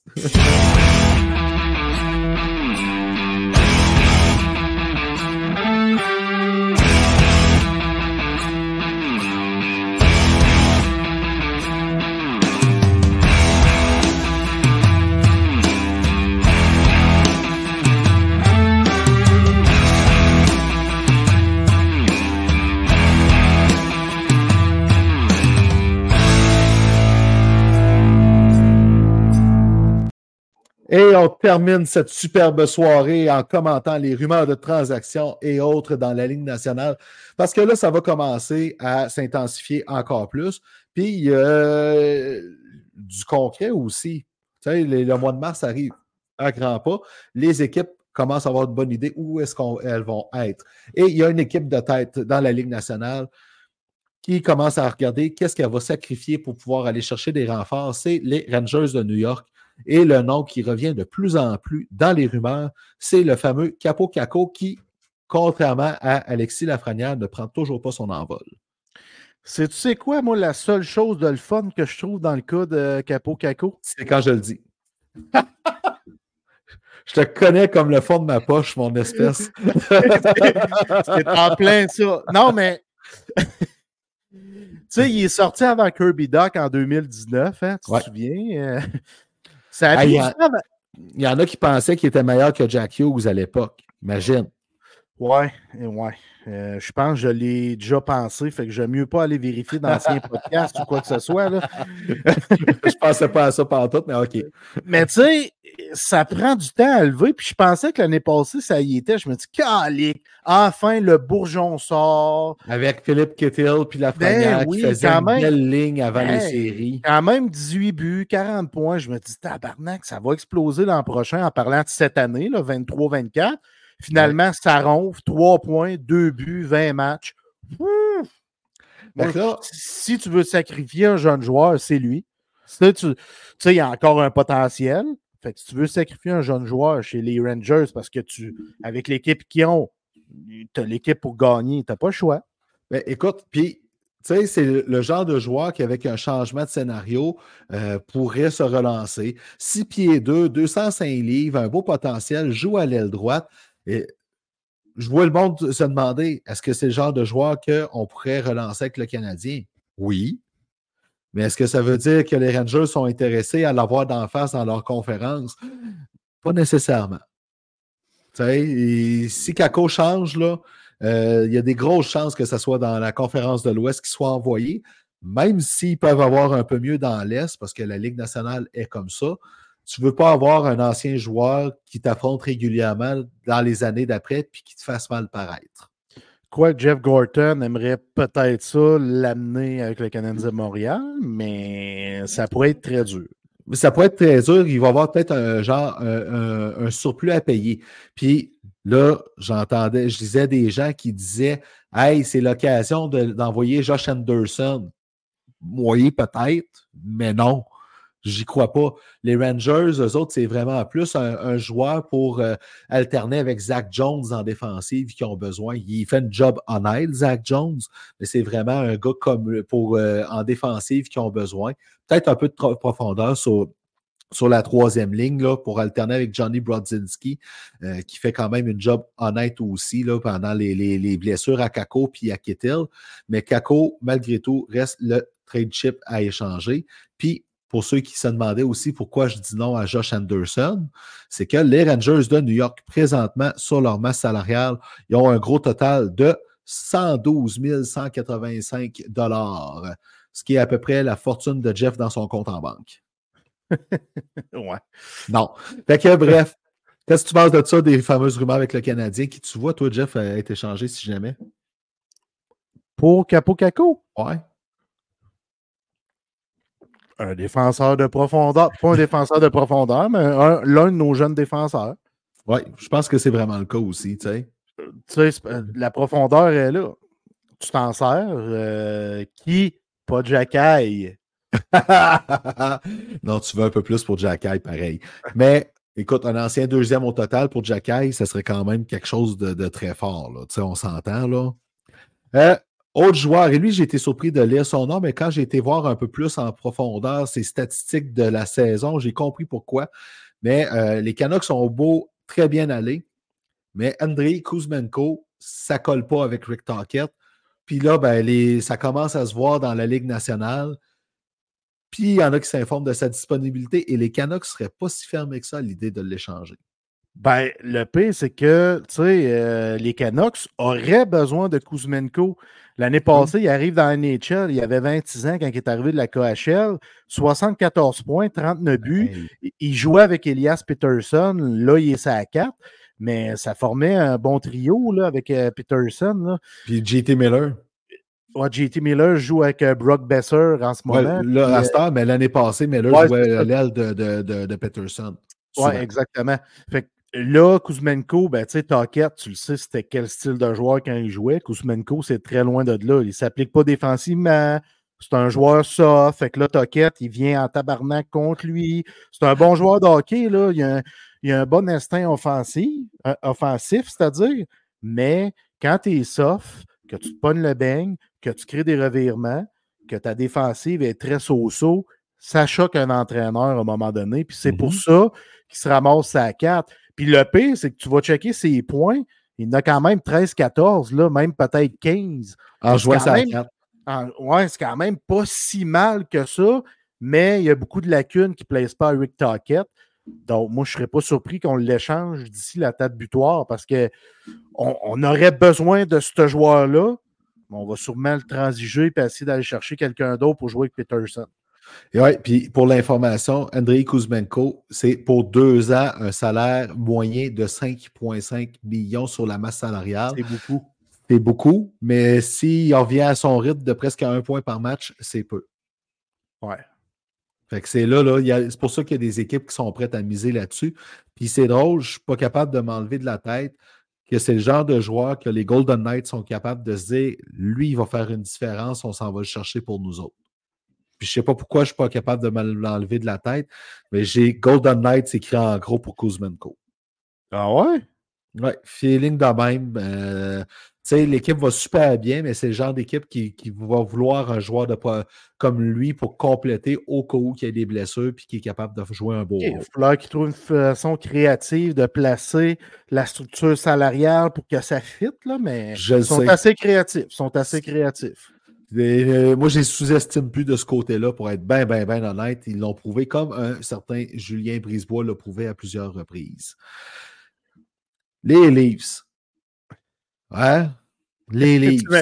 La façon que tu le dis, les Leafs. Mais c'est- fun de parler des Leafs. J'aime ça parler des Leafs, mais là, écoute, on parle beaucoup des blessures à Montréal, mais calvaire, là, Toronto, là, ça fait dur aussi, là. Plus de Mark Giordano, plus de John Klingberg pour lui, puis lui, c'est confirmé pour le reste de la saison. Fait que John Klingberg, l'expérience n'aura pas duré longtemps. Et plus de Timothy Liljegren. Fait que là, ça parle de Chris Tanev. Tanev se blesse. Mais là, en plus, tu perds Joseph Wall, qui est ton numéro 2, qui partait, puis même à la limite ton 1B, parce qu'il joue très, très, très bien. Ouais. Là, euh, qu'est-ce qui va se passer avec les Leafs? Ça parle encore des Flames pas mal, d'un certain Dan Vladar et de Chris Tanev.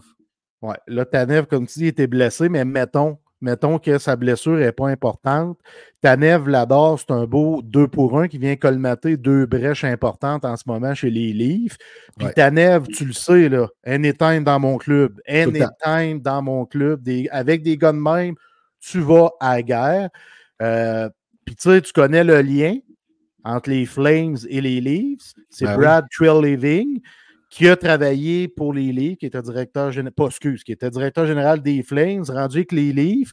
Fait qu'il y a une connexion, il connaît Tanev, il connaît Vladar. On a un, un trio de gardiens du côté des Flames qu'on veut régler aussi.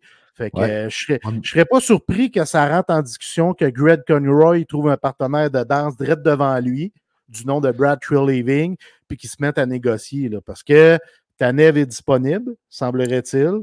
On a Puis- besoin d'un def. Puis en plus, Tanev, c'est un gars de la place. Il vient de Toronto, ce gars-là. C'est vrai. Tu as raison. Oui, T'as j'ai vu ça, puis j'ai- viens d'aller vérifier pendant que tu parlais, et, mais j'avais bien compris. C'est un gars de la place. Ça, ça a de la valeur pour bien du monde.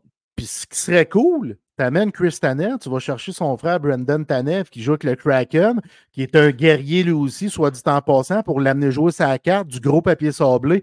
Ça- non, Chris, imagine Ouais, la différence. Je je ris parce que je, je- je pense toujours aux photos d'équipe de Brendan Tanev avec les pingouins puis le Ah, c'est fou, hein? Là, écoute, là, c'est les gens qui nous écoutent là, puis qui sont pas trop sûrs de quoi je parle. Là, allez voir les photos de Brendan Tanev là, avec les pingouins ou le Kraken.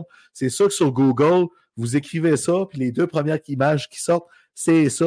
Il y a deux grands yeux ronds tueurs, puis euh, écoute, s'il n'y avait pas une, lueur d'agressivité dedans, on dirait Bambi devant des- un, un char sur l'autoroute. Là, tu sais, tellement Ben, je sais pas si tu as déjà écouté ça, euh, le film avec euh, Ice Cube, quand est-ce qu'on arrive? Oui, À un moment donné, tu avec son gros Cadillac escalade, puis il arrive devant un chevreuil, justement, puis le chevreuil fait le saut, puis tu vois les gros yeux ronds, là. c'est Mais ça. ça ressemble vraiment à ça. Ça ressemble vraiment à ça, mais avec euh, vraiment du caractère dans les yeux. Ouais, c'est ça, exact. Que, ah écoute, si, le Ca- si les livres peuvent aller chercher les frères Tanev, ça serait vraiment intéressant à voir aller. Là, Coup de là, génie. là, euh, coup de génie, puis Trey Living va chercher deux gars de la place. Là. Ça, c'est le genre d'affaires que euh, le genre de- de- d'histoire que tous les journalistes aiment bien dans des gros marchés comme Toronto et Montréal. On parlait de défenseurs, les Canucks, justement, et puis c'est peut-être pour ça aussi qu'ils veulent échanger Kuzmenko. Il y a un ancien des Canucks qui est prêt à revenir d'une blessure. Il s'était blessé au championnat du monde. Là, il est prêt à revenir. On veut le reprendre parce qu'il a bien fait l'an passé, mais il n'y a pas de place à masse salariale. On parle du défenseur Ethan Bear, qui est prêt à revenir au jeu, mais là, il est en train de se dire Fuck, s'ils ne font pas de place pour moi là, je veux jouer. Fait où qu'il va se retrouver et ça parle encore des Maple Leafs. Capital, oui, des Maple Leafs et selon Elliot Freeman, les Capitals de Washington seraient dans le portrait, dans le. je parle donc même la soirée. C'est euh, mon Turtle Wax qui t'éblouit. Je pense que oui, mais serait dans le portrait pour Ethan Bear. Euh, je trouverais ça cool. C'est un gars qui mérite. Euh, c'est un gars qui mérite d'avoir un contrat dans le show. C'est un gars qui mérite de jouer au hockey. Moi, je l'aime bien, Ethan Bear. Puis c'est drôle. Avant l'acquisition de Nikita Zadorov, on, voulait que Bear revienne, puis tout ça, puis on y aurait créé de l'espace, mais finalement, on a décidé de bouger Beauvillier puis d'amener Zadorov. Fait que ben, c'était plus le type de défenseur qu'on voulait en Nikita Zadorov. Là, Ethan Bear, euh, il, va il va aller signer avec une autre équipe, les Leafs. Ou, écoute, ou les Capitals. Les Caps, que, qui, ça circule les Caps, on va améliorer notre défensive parce que là, on se rend compte que peut-être on va faire les séries sans marquer de but, mais on n'accorde pas. Fait que le nouvel entraîneur euh, qui a 37 ou 38 ans, euh, il met ses culottes. Ouais, il met ses culottes, il est audacieux. Euh, non, c'est intéressant quand même mais sont beaucoup plus plates à regarder jouer, je peux te le dire en oui, oui, ça, j'avoue, là, là-dessus, j'ai vu des bouts, puis euh, t'as bien raison. Puis Ethan Bear, là, là qui disent, ouais, tu sais, ils regardent tout de suite 5 pieds 11, pas grand, en effet, mais 5 euh, pieds 11, 197 livres, c'est un pan de mur, ça. Un petit toxon, c'est un petit toxon. Juste pour donner une idée, là, un joueur qu'on a tout le temps vanté le fait qu'il était costaud, mais pas grand, c'était Francis Bouillon. Il faisait 5 pieds 8, 198, 198 livres quand il est à, son pic. Là. Fait est un, légèrement plus grand, mais quand même, c'est un pan de mur, là, ce défenseur-là. 16 points en 61 matchs l'an passé. Euh, c'est très honnête avec une équipe comme les Canucks l'an dernier qui avait, euh, qui avait tous les problèmes de la planète. Calvaire, c'était incroyable. Euh, j'ai hâte de voir où ce qu'il va signer. Il y en a qui parlaient aussi des Hurricanes, là, que euh, je cherchais l'autre équipe depuis tantôt, qui cherche des solutions défensivement pour, euh, pour euh, en attendant que Frederick Anderson revienne, s'il revient. Donc, Ethan Bear était un nom qui revenait énormément pour qu'il retourne en Caroline. Je, cherchais sur mon PC, il y a tellement de lettres en même temps qui se sont arrivées devant mes yeux que je ne savais plus quoi te dire. ben, je peux t'aider. On est peut-être rendu à Barry Trotz. Là. Hey, oui. OK. On a parlé la semaine passée de Barry Trotz, de Tyson Barry, qui, a qui avait eu la permission de magasiner de transactions et on l'a su. Barry Trotz était en beau tabarnak. il ne s'est pas gêné pour le dire parce qu'il a dit l'agent euh, de, Tyson Barry, Dan Ferris, aurait pu former sa gueule. En gros, il l'a dit poliment. Il dit il y avait quatre personnes qui étaient au courant, dont trois de mon organisation, puis c'est pas eux autres qui ont parlé, c'est certain. Fait que euh, pas content du tout de voir le fait du fait que son défenseur et son agent ont laissé couler l'information. Il voulait garder ça le plus secret possible. Ouais, tu sais, euh, Trotz est en crise. Euh, il n'a pas, a pas aimé la réaction du joueur, mais tu sais, le jeu de Tyson Berry cette année, il est crissement pas à la hauteur des attentes des Preds de Nashville. Euh, qui se battent, qui vont super bien, qui ont amené un Ryan O'Reilly, qui ont sorti des joueurs, qui ont. Tu sais, on a retravaillé cette équipe-là, là, puis là, on se rend compte, on a une pas pire équipe, puis Tyson Berry, on aurait eu besoin de lui tabarnak, il nous donne pas ce qu'on voyait en lui. Fait que ça, là, c'est très, très triste. Surtout que l'année passée, on, a sorti Mathias Ekholm euh, de Nashville qui est rendu avec les Oilers. Puis, tu sais, on, a bougé quand même pas mal là, du côté des Preds, Chris, dans les deux dernières années. Ouais. Puis, euh, on se fiait sur Tyson Berry jusqu'à une certaine mesure. Pour compenser en attendant. Exactement, mais Christy, euh, ça ne fonctionne pas. Mais il y a quand même 11 points en 24 games. c'est quand même pas si pire, là. Tu sais, je veux dire, c'est quand même pas si pire. Euh, bref. Écoute, là, il y a trois noms qui sortent pour euh, Tyson Barry en autant qu'il y a du salaire qui est retenu. Euh, il y a les Devils qui ont besoin de lui présentement parce que Dougie Hamilton est blessé pour un temps indéterminé. Il y a les Stars qui regardent parce qu'ils disent Kalik, on surtaxe pas mal Miro Escanen. Ça ferait pas de tort peut-être d'avoir quelqu'un pour l'aider sur le power play. Et finalement, la dernière équipe, les Jets de Winnipeg. Euh, qui cherche un gars comme lui pour animer l'avantage numérique aussi, parce qu'à part Josh Morrissey, on trouve que c'était un peu faible de ce côté-là en défensive à Winnipeg pour aider euh, l'attaque à 5. Ben, c'est un joueur d'utilité. C'est un joueur, c'est un spécialiste de l'avantage numérique. Puis je veux juste apporter une correction. Là. Oui. J'étais un peu comme toi, j'avais bien des chiffres dans ma face. L'année passée, qui a fait 3 buts, 9 passes pour terminer la campagne en 24 matchs quand il était avec les Preds. Mais cette année, il a juste 10 passes en 23 games, puis son temps d'utilisation, il a chuté à 18 minutes 31. Fait que petit correctif ici. OK, parfait. Euh, euh, euh, les Devils, on va finir avec eux autres.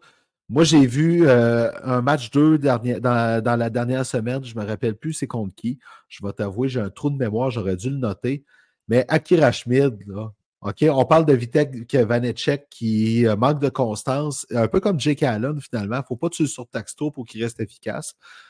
Mais Akira Schmidt ne donne aucun break à son coéquipier. Et là, on regarde pour un gardien de but du côté des Devils. Et étrangement, je sais qu'il est là souvent, André Savard, mais il a assisté au match, euh, à des matchs canadiens la semaine passée, dont celui euh, contre les Prédateurs de Nashville dimanche soir. Et il y avait aussi un recruteur des Hallers qui était là en particulier. Ben, tu sais, l'année passée, je ne sais pas si tu te souviens, on aimait la profondeur devant le filet des Devils. Puis cette année, elle a complètement disparu. Ouais. Puis là, on cherche des, on cherche des réponses, on cherche des solutions. Euh, euh, Schmid, Schmid euh, je le trouve erratique. Exactement. Parce qu'il y a eu des bons départs. Je ne peux pas enlever ça. Il a connu plusieurs bons départs mais il n'est pas constant, il est erratique. Euh, tu ne peux pas avoir lui comme numéro un. C'est mmh. impossible. Puis, même comme numéro 2 ou un B présentement. Exact. Puis Vitek Vanicek, il connaît toutes sortes de difficultés. Ça ne va pas bien, pas en tout pour lui cette année.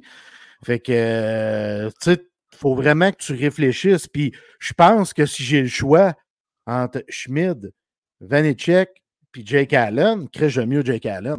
Oui, tu sais, jaser pour jaser, mettons que c'est sûrement Jake Allen qu'on observe. Je pense pas que ce soit Primo. Montembeau, on oublie ça, on le sait qu'il ne bougera pas. Je pense pas que c'est Primo. On veut quelqu'un qui a de l'expérience, je pense, devant le filet des Devils. On On veut pas que ce soit un jeune qu'on développe parce qu'on veut aller aux séries, on veut aller à l'étape suivante. Fait que c'est peut-être Jake Allen qu'on observe là, du côté du Canadien de Montréal.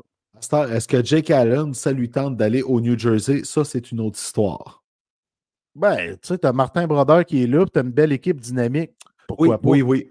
Pourquoi pas? Puis, tu sais, les Devils, quand même, pas si loin d'une place en série, mais il ne faut pas qu'ils niaisent trop. 29 points en 26 matchs, deux points en arrière de la dernière place en série qui est détenue par les Capitals de Washington, qui ont, par exemple, 25 matchs de jouer.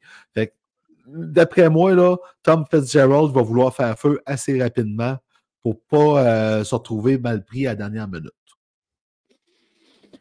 Ouais. Euh, les Hallers, la semaine passée, on a parlé de Philippe Broberg, un ancien choix de première ronde, la même année que Cole Caulfield en 2019, euh, de mémoire huitième au total. Euh, ouais, exact. c'est vraiment ça, hein? je ne suis pas pire, je n'avais pas été voir. qui, serait qui aurait demandé une transaction, qui serait sur le marché. Les Hallers disent non, non, non, non, non, non, il n'est pas disponible. Mais de l'autre côté, les gens à Edmonton disent il y a du non-verbal, les signes ne mentent pas. Le torchon brûle à, Washington, à Edmonton pour Broberg. Ouais, puis pour Broberg, là, je vais être frais. Moi, je me questionne est-ce que c'est un flop? Est-ce qu'on a raté son développement? Est-ce qu'on a bien géré son développement? Tu sais, euh, ou c'est vraiment un diamant brut qu'il faut prendre la peine de développer? Euh, parce que les Hallers n'ont pas pris cette peine-là. Ouais. Je ne le sais pas, je me questionne parce que je sais que Roadcroft et Manson n'étaient pas des fans de Broberg. Euh, là, tu as un nouvel entraîneur. Euh, Chris Norblock. Merci beaucoup. Qui est là. Puis moi, j'ai l'impression que, que Norblock l'apprécie peut-être davantage. mais je pense qu'on a raté son développement.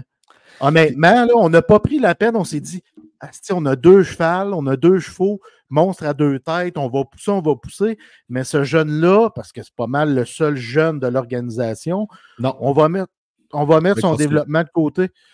Tu sais, ben, écoute, en défensive, c'était le meilleur espoir après Evan Bouchard, mais Bouchard, c'est un cheval, là, tu sais, c'est différent aussi, là.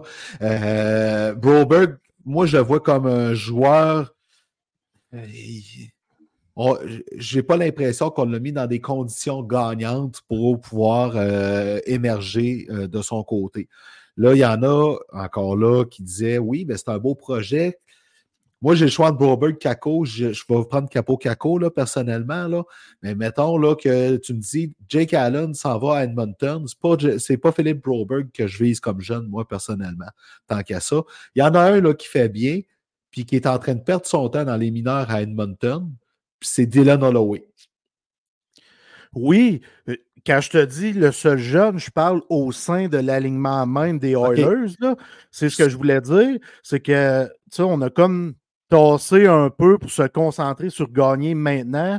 Puis euh, le petit Broberg, ben, on, le développera plus tard. Fait que c'est, moi, je trouve que c'est là peut-être qu'on a mal géré. Peut-être qu'on n'aurait pas dû l'amener tout de suite avec les Hallers. Peut-être. Tu sais, je, je, lance ça de même, là, moi. Là. Mais tu sais, moi, euh, Dylan Holloway, là, qui n'a pas de place, puis tu regardes l'alignement des Hallers à l'attaque, là, puis je comprends aussi, là, mais euh, un attaquant de 22 ans qui joue à l'aile gauche, 6 pieds 1, 206 livres, euh, 7 buts, 3 passes dans la Ligue américaine. Dans la Ligue nationale, ben, présent, quand il était là, ça n'a pas tout le temps été concluant. on s'entend en carrière, il y a 10 points en 65 matchs, mais il y a le profil d'un attaquant de puissance. C'est plus long à développer. Euh, à moins que le plan, ce soit de, que, que prenne la place de Connor Brown dans l'alignement. Euh, c'est peut-être le plan aussi avec Dylan Holloway. Mais moi, si j'ai un jeune à aller chercher à Edmonton contre, peu importe, je suis le Canadien, c'est Dylan Holloway que je demande, c'est pas Philippe Broberg. Là-dessus, je t'accompagne et je suis d'accord avec toi. Quoique. Quoique. Rien. OK. Bon, les Flyers, eux autres aussi, là, ça va très, très, très bien, mais quand même, Daniel Brière euh, reste à l'écoute pour euh, les meilleures opportunités possibles. Il ne fait pas trop d'illusions sur son équipe. Il a un plan en tête. Et là, euh, ça parle beaucoup de Nick Sealer, qui est sur le marché des transactions, le défenseur, et surtout de Sean Walker. Et là, Sean Walker, le prix est établi et on demande en retour un choix de première ronde. Fait que pour c'est beaucoup quand même, là. Pour un gars ben comme Sean Walker, là, c'est énorme. Exactement ce que je voulais te dire. Euh, il, a pris ça où pour évaluer qu'il valait un choix de premier tour? Je ne sais pas. Parce que, tu sais, si Chris Tanev, les Flames demandent pour Chris Tanev un choix de deuxième ronde en passant. Ouais, ça, Christy, je le paye. Chris Tanev, choix de deuxième ronde tout de suite. Appelle-moi, Tanev, je te donne un choix de deux. Non, non, mais pour vrai, pour Tanev, anytime.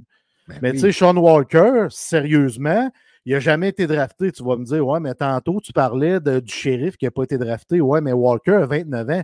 Le shérif a 21 ans. Pas la même affaire.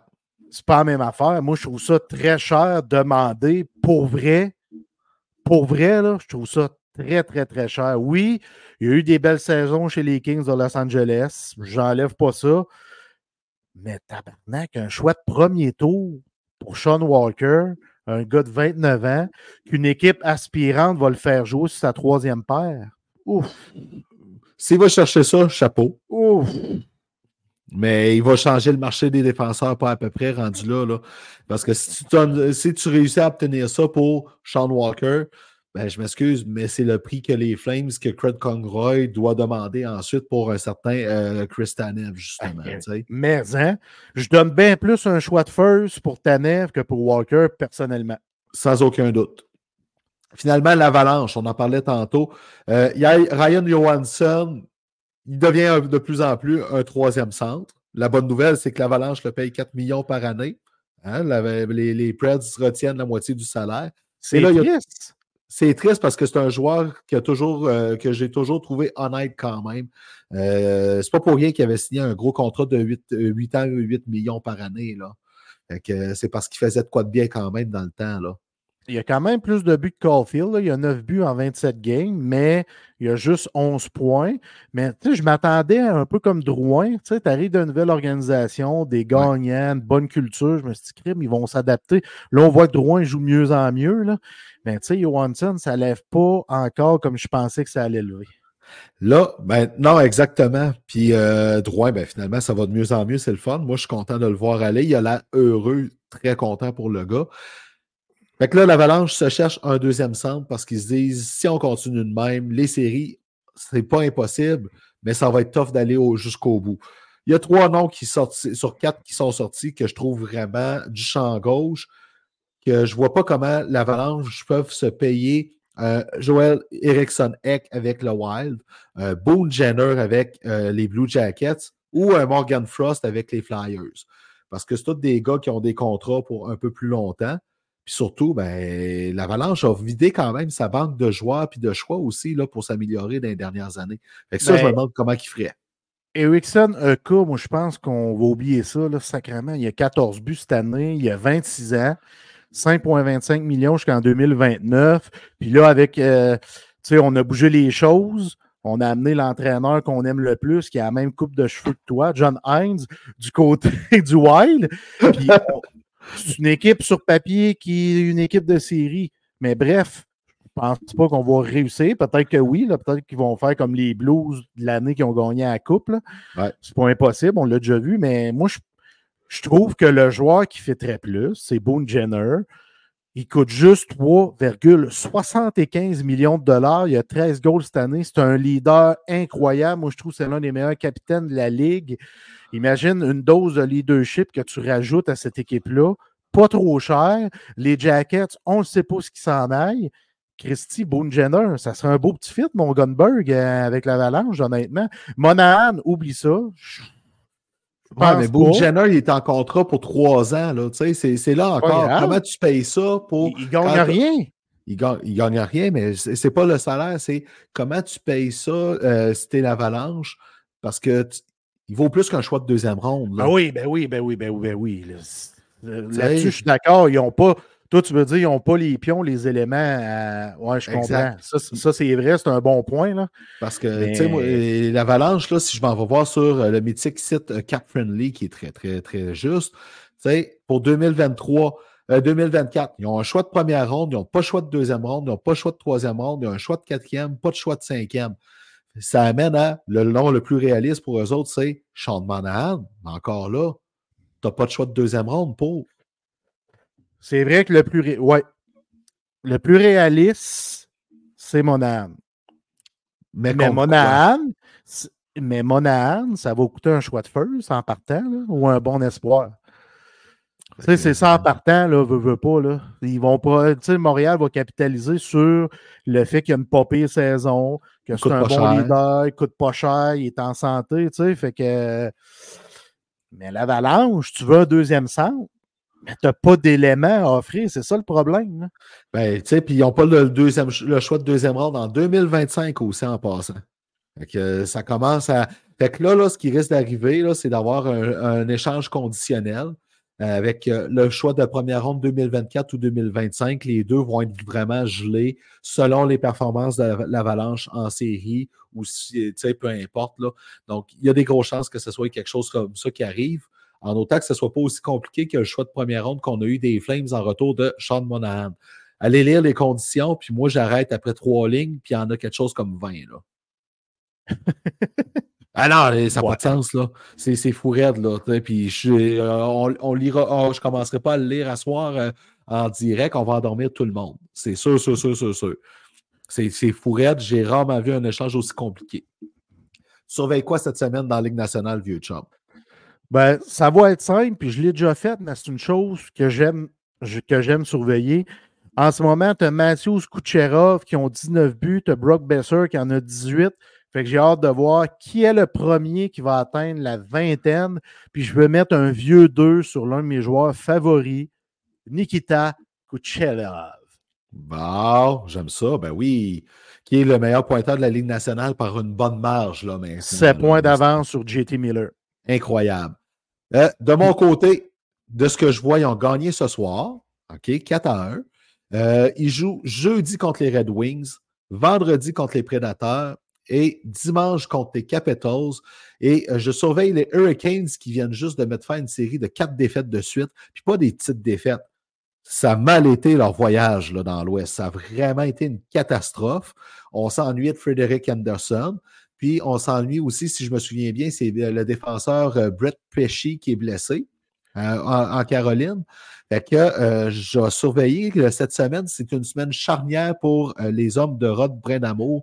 Et pour Rod Brendamour. Et pour Rod Brendamour, il commence à être contesté. Lui qui est pourtant vu comme étant des excellents euh, coach dans la Ligue nationale. L'année passée, comment qu'on l'a vanté, puis qu'on l'aimait, puis qu'on aimait ses speeches. Puis, tu sais, lui, il me fait penser à Saint-Louis. C'est un gars qui a eu une grande carrière. C'est une légende aussi, Rod Brindamour, mais lui aussi, c'est un décortiqueux de la game, puis un, passionné de coaching déjà quand il était joueur. Là. Je trouve ça triste parce que c'est vraiment un coach que j'aimerais qu'il me coach. Puis, je vais m'auto-corriger. Brett Pesci est revenu en plus. Il joue. Fait que, il n'y a pas de blessé à part Frédéric Anderson qu'on s'ennuie cruellement. Là. Mais euh, puis on, parle beaucoup de, du jeu erratique de l'équipe et euh, des attaquants qui ont de la misère, toute la gang, dont un certain euh, Yesperi Kotkaniemi, qui, depuis que je l'ai inventé, a deux points en 12 matchs. Mais là, on n'a pas vu qu'est-ce qu'il a fait à soir. Mais reste que euh, le torchon commence à brûler en, Caroline. Fait que si les Hurricanes sortent avec trois, deux autres victoires dans les trois prochains matchs, ça va enlever un peu de presto. Beaucoup de presto. Tu sais, puis Rochette, Kéké, pour terminer, là? Ouais. Quand t'as pas d'hockey sense, là, c'est tough. Sérieux, Chris. Tu sais, Alex Ovechkin, il a un hockey sense so-so, mais comment il s'en sort? C'est le meilleur marqueur de l'histoire de la Ligue nationale de hockey. Il a une grosse qualité que peu ont. Quelle est la grosse qualité de Kéké qui va faire en sorte qu'il va devenir une légende? Son sourire. Ouais, OK. C'est bon. Bref, à suivre dans le cas de Keke. Euh, je continue de croire en ce joueur-là, moi personnellement, mais euh, ce n'était pas un choix de un troisième choix au total. Euh, on, aimerait beaucoup un certain Brady Ketchuk ou Quinn Hughes, qui était mon choix personnel avec l'alignement présentement. Mais bon, c'est fait. C'est fait. C'est fait. Fait que, on va conclure, on va aller commencer la conclusion avec des feux d'artifice. Euh, donc, euh, merci tout le monde pour nous encourager pour le show qui se retrouve sur toutes les plateformes de podcast, donc Apple, Google, Spotify et aussi sur YouTube. Si vous nous écoutez en audio, vous pouvez revenir vers la conclusion puis voir pourquoi on parle tant de pouces et de feux d'artifice. Donc, à la conclusion, j'ai fait des beaux feux d'artifice avec des pouces en l'air. Merci à Stéphanie pour la, chanson d'intro, Michel pour le vidéo, euh, Billy pour euh, le site Internet et aussi, aussi, c'est qui je suis en train d'oublier? Ariane pour notre image de marque. TDA, pas à peu près à soir, le gars. C'est solide, c'est le fun. On va avoir besoin d'un autre Guinness sans alcool. Je te laisse continuer, mon vieux chum.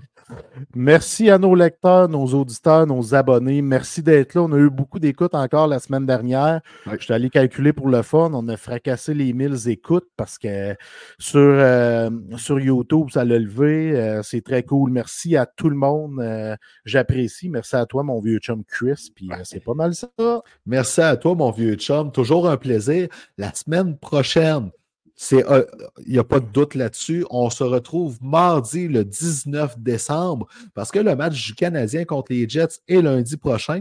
Fait que on sait que si on parle en même temps que le Canadien, vous allez choisir le Canadien avant nous autres. Puis c'est normal, même si on est bien beau, euh, on veut voir le Canadien, qu'est-ce qu'il va faire. Donc, on se retrouve mardi prochain, 19 décembre, 20h30.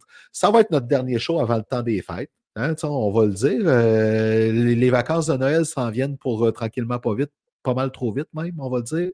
Fait que, euh, on va peut-être se préparer quand même une édition pour la fin de l'année, pour faire nos vœux de la nouvelle année. On avait fait ça la dernière fois. Puis je pense que ça vaut la peine qu'on se fasse. C'était cool, ça.